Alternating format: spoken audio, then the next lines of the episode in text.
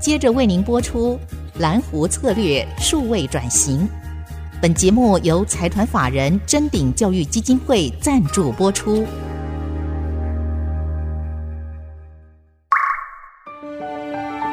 蓝湖策略数位转型，让主持人简真富与您提升决策品质与产业升级，掌握先机。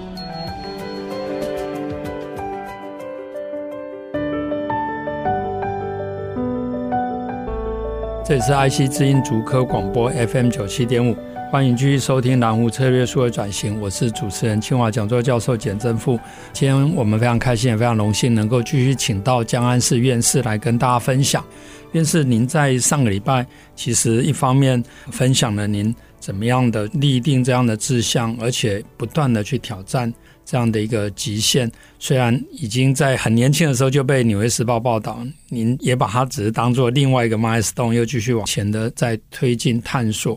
那我们也了解，随着您把这样的技术发展出来，让大家有机会看到果蝇的全脑，然后开始 Google 或是美国这些大的研究中心法人都进来以后，当然。您所领导的台湾虽然非常坚强的团队在清华有很多跨校跨领域的人协助，但是要跟国际来竞争，还是面对很多挑战。那另外一方面，脑科学或是这个应用也吸引很多人，比如说马斯克，他也要去投资像这个脑的机器，或者说将来可以怎么样去控制大脑，或是人人机的结合。您怎么样看待这样的发展？特别您也提到奥巴马的咨文有提到说，基因图谱是一块有八十二块。那他们也预期将来在脑科学上面的 payoff 可能也是这个样子，所以你怎么样把你的研究来跟未来的产业或是各种新领域的探索可以结合在一起？是啊，最近 Elon Musk 啊、嗯发展了这个 Neuralink，是把大概一零二四个电极插在猴子脑，换句话讲是跟猴子脑袋里面的一零二四个神经细胞连接，是，这些神经细胞连接了电脑，嗯经过一段时间的训练、学习、训练之后，嗯这只猴子可以用它的意识，就是它的思考，是想象的去玩电动玩具。如果还没看过这一段的，你就打 Neuralink，然后 YouTube 就可以看得到了。OK，是是太神奇了！神奇但是我跟大家讲，我跟简夫说，哈，是才一零二四颗啊，人脑有多少颗啊？有八百五十亿颗神经细胞啊！是你看看，才训练一千多颗而已，就做了这么神奇的事情，嗯是这未来的可能性是无穷啊！是，对不对是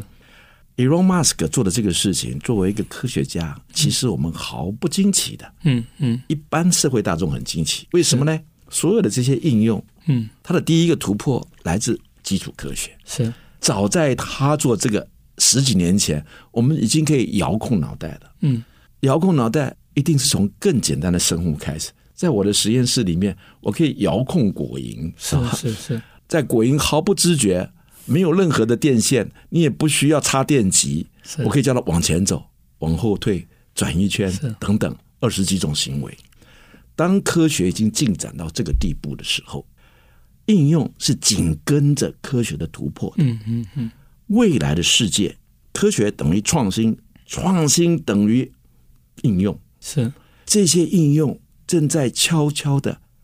改变我们人类的生活形态。当作为科学家，我们很急的希望把这样的知识，嗯，让台湾更多的国人了解未来的世界会是怎么样，是是而不仅仅是 Elon Musk 的 Neuralink。是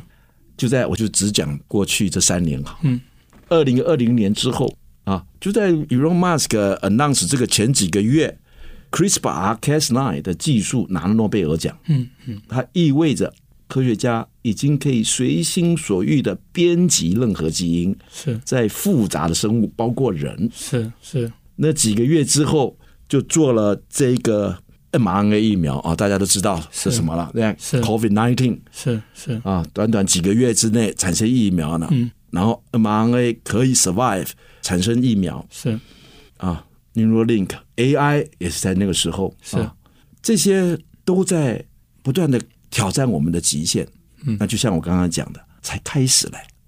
这不是顶峰啊，而且你这可以才看开始了一个新的时代。就是说，它即便还是开始，但是已经有人很多人看到这样的一个潜在的发展，所以在世界各国，除了有顶尖的科学家以外，包括基金会、包括创投是、产业界的人都进来。那台湾当然呃有政府，包括教育部、国科会、呃学校，那、然后教研室，但是有限的资源啊，虽然比起一般教授已经很多，但是我觉得从院士所要挑战的任务来讲，其实还是远远不够。这样的话，有很多的想法虽然很先进，就像您啊、呃上个礼拜提到，你本来是领先 Google 的，领先它两三年就已经做那个要去要去扫描这个 brain，但是后来发现人家是用这个 印钞机来跟你拼的时候，当然你你就断然去换别的领域。那我现在是在想说，台湾当然我们也有很多很厉害的产业，比如说半导体产业，而且这个马斯克讲的这个脑机界面，其实它一定也要用到半导体，用到晶片。那脑神经的研究也会跟现在非常重要的 AI 结合在一起，是不是可以请院士来分享一下？就是说，您觉得脑科学这样的研究，它会跟台湾呃非常强的，比如说半导体产业或台湾未来想要去发展的，或是我们呃需要去做的这些事情，可以结合在一起。也许更多的企业界，很多企业界也有它的基金会啊，很多企业也重视 ESG。其实脑科学也会跟健康有关，就像您刚提到 RNA 的研究等等。 well，谢谢曾福兄，这又一个非常好的问题哈。新的科技的创新带来崭新的机会，AI 的时代来临已经是必然的了。作为一个比较相对小的国家的科学家，我们要不断的想这个问题啊，嗯，是要跟人家去竞争吗？还是换一种角度想啊？Again，从我个人的经验，是记得我提到全世界都在做 DNA 定序的时候，嗯，其实已经很清楚了，迟早定序都会完成的。嗯嗯 OK，那当时候全台湾每个实验室生物的实验室都在做 DNA 的定序啊，是我就决定不要做是啊。就假设它完成了，那之后什么最重要？嗯，创造了透明脑的技是术，是，一模一样的。我们知道 AI 会来了，嗯，AI 的应用也是必然的，那是各个是不同的领域去应用。但是下一波会是什么呢？嗯，以我来个人的推断来讲啊，那 AI 是来自人工的这个神经网络。是那当我们有一个天然的、更聪明的神经网络，你自然机会就比较多了。而且这个图谱别人还没有的话，嗯嗯，所以这句话很重要，因为小你要创造一个独特的价值，是在国际上面独特的价值，并不是说别人在做的不重要，是而是当你有独特价值的时候，你在整个 community 里头，人家就需要是创造是一个被人需要的价值，是被全世界需要的价对值，然后你就可以 assess 他的工作，然后因为他需要你是，你就变成这 community 里面的一环。这也是我用半导体来类推。台湾的半导体产业已经创造出被全世界需要的价值，而脑科学里面，呃，江玉树所领导的团队也在做这样的事情。当然，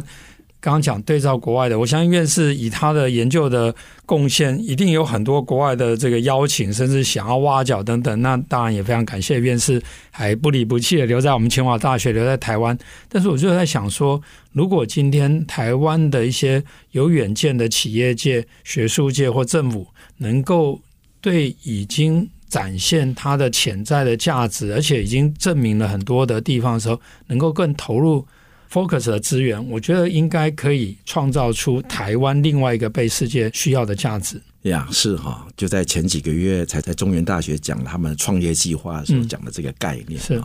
我说我当学生的时候的科学，我们的老师教我们的，嗯，都是要创新，是而且要跟别人不一样。是这些事情还是没有错，是，但是现在科学单独的创新已经不够了，嗯嗯你没有 social impact 是啊现在讲求的是你真的是解决问题，嗯啊，创新以外，你要集合很多的创新去解决大问题。是脑科学就是一个这样的特性，你光是单点的创新，光是发表顶尖的论文，嗯，已经不足以有足够的 impact 它的贡献。是台湾要怎么样子能够是全球解决问题里面的一个不可或缺的一环，这是很重要的。是要做到这个事情，其实我如果以脑科学来讲的话，不仅仅是科学家而已，嗯，我们还需要政府，我们还需要创投，我们还需要慈善家，是我们需要很多人一起来创造这个独有的价值。是那现在有点的突破，是那这点的突破别人还做不到的，哎，这就给我们机会了。嗯是有机会参与后 AI 啊，嗯这个也是后 AI 时代，也许是最重要的一个科学活动，至少奥巴马是这么认为嗯是的。哎，也鼓励大家去看奥巴马的这个国情之文啊。是那脑科学的活动从美国、加拿大、日本、中国都陆续投入了，但是台湾怎么样子找到台湾的角色？至少我们这个贡献可以让未来其他国家做出来的会开放给我们，我们也可以去使用到，因为我们是贡献者。是我觉得这是很重要的概念，不是竞争者，是我们是国际的一环，是是贡献者。是我想这个概念很重要。是，我觉得院士非常谦虚啊，他刚刚讲说点的突破，其实他已经累积不止一个点。那我们先休息一下再回来。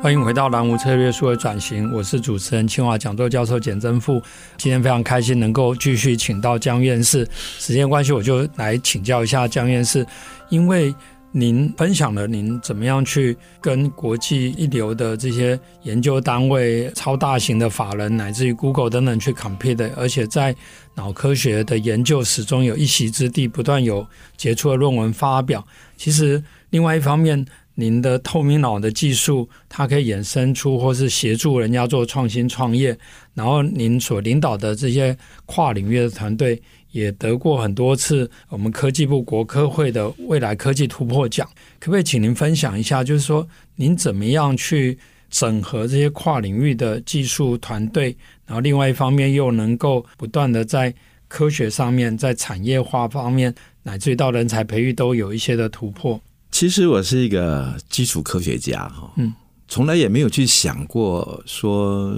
这些科学的创新怎么样子用啊。直到有一天哈，大概十几年前吧，有一个叫王佑珍的院士啊，那时候主导了哦萌佛芽赛台计湾划，是佛赛是在萌芽之前是是佛赛台湾是，OK，是他讲了一句话，我觉得很认同的嗯。他说，因为他那个计划 typical 就是在帮台湾找下一个世代是的产业是嘛，OK，是那我做的很基础啊，又是果蝇更基础啊，OK，我就问了说，那我们做这个工作符不符合你的 scope？嗯啊，那时候王佑珍院士就说，所有的科学的应用都是来自前所未有的突破，是你要掌握最关键的突破跟技术。是它不论应用，那是以后的事情啊，不管它。哇，这句话我觉得哇，这个非常有眼光是啊。所以，当我们发展透明脑的技术，我也没有去想说要应用。嗯，然后科技部想要 promote，我者那时候是陈良基当是部长的是时候是吧，弄了一个架创计划。是那我想，哎，那我们做脑让它透明，肿瘤也可以嘛？是哎，到现在为止，全世界所有的医院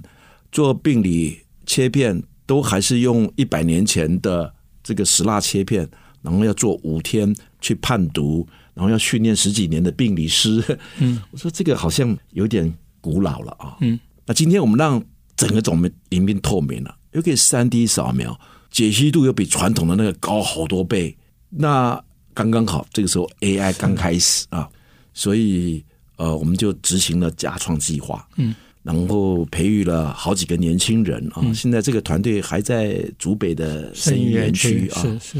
很成功啊。他们分析了大概一百多个肺肿瘤的案件而已啊，成功率已经比全球最顶尖的三个病理师的准确度还要更高。是但这次不一样啊，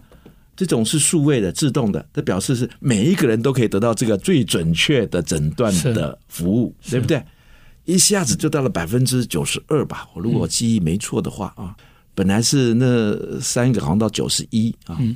那我想这就是科技所带来的改变，是不是只有最富裕的人能够得到最好的科技，是而是让所有的人，我可以想象当 AI 肿瘤的自动判读不但可以更准确的判断它是癌症第几期，甚至一个肿瘤里面有好几种不同的 cancer，是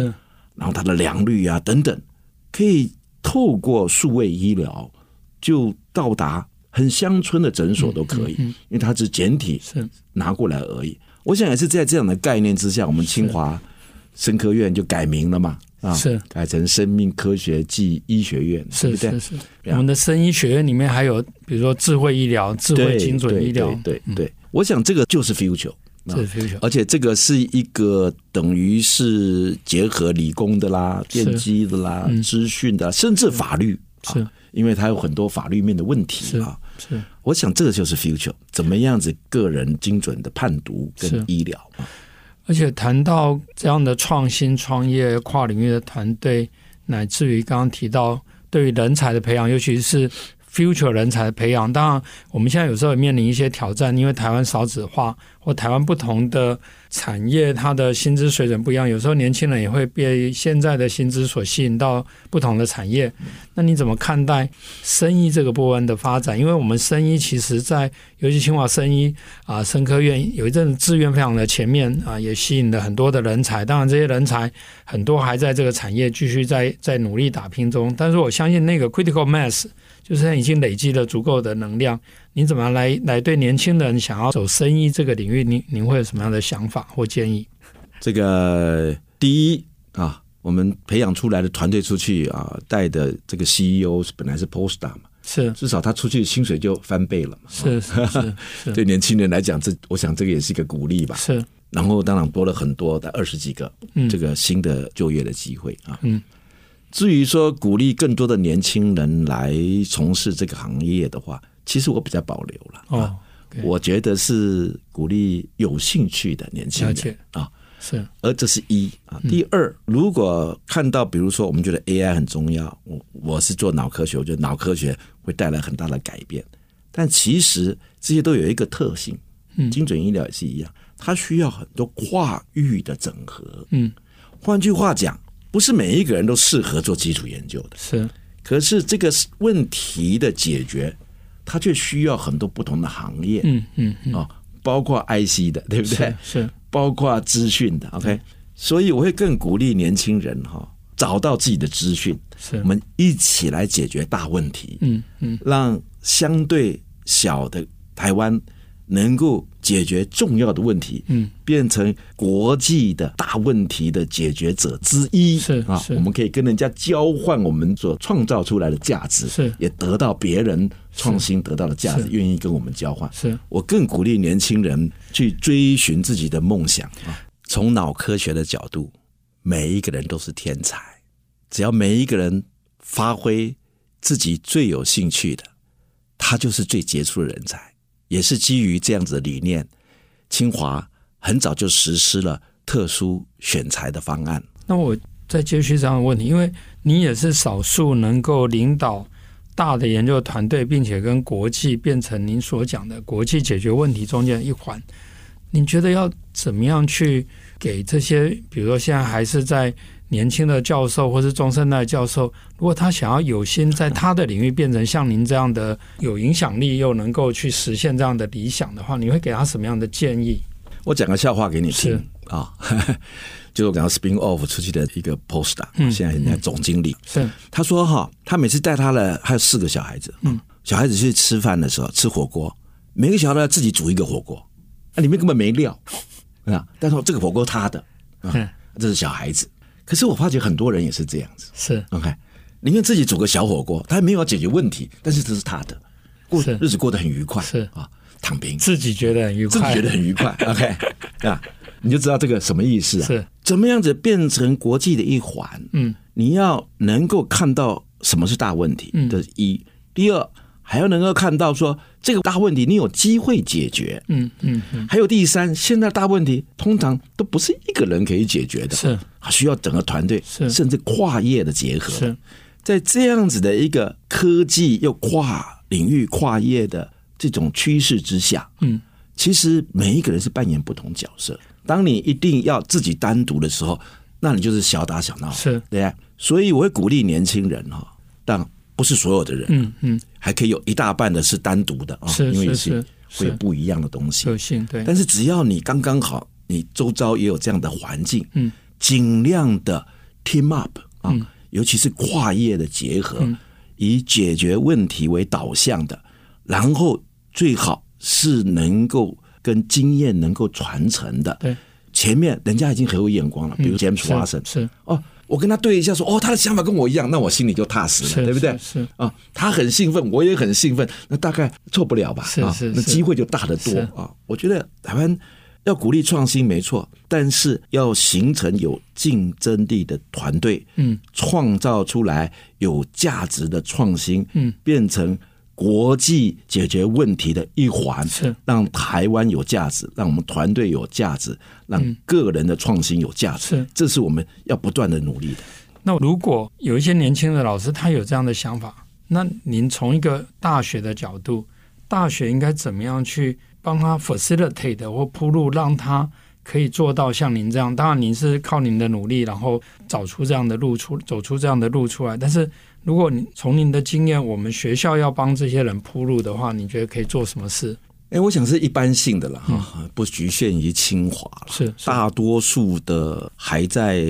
就是说我鼓励创新啊，鼓励更尖端的科学研究，这也没有错，非常好。嗯对，对但是这是第一步是啊，就好像婚姻介绍所先介绍认识是是 也是需要的啊，是，但是介绍最后你的目的是是要结婚呐、啊对，是要组成家庭嘛，还要幸福快乐，他要幸福快乐，对不对？所以，假如科学的目的是是在创新啊，是在传承这样子，然后要 team up 越来越积累上去，那你就必须在这个这么众多的 promotion 之中，你要 identify 几个亮点，嗯，也不能太多，但是不能没有，是啊整个的 resource 至少一半左右吧，是众多的 diversity 是啊然后一半左右你要去，你做得好，我往上加一点，是就鼓励你更好；是嗯你做得好，再往上加一点啊。我想这后面这个部分，可能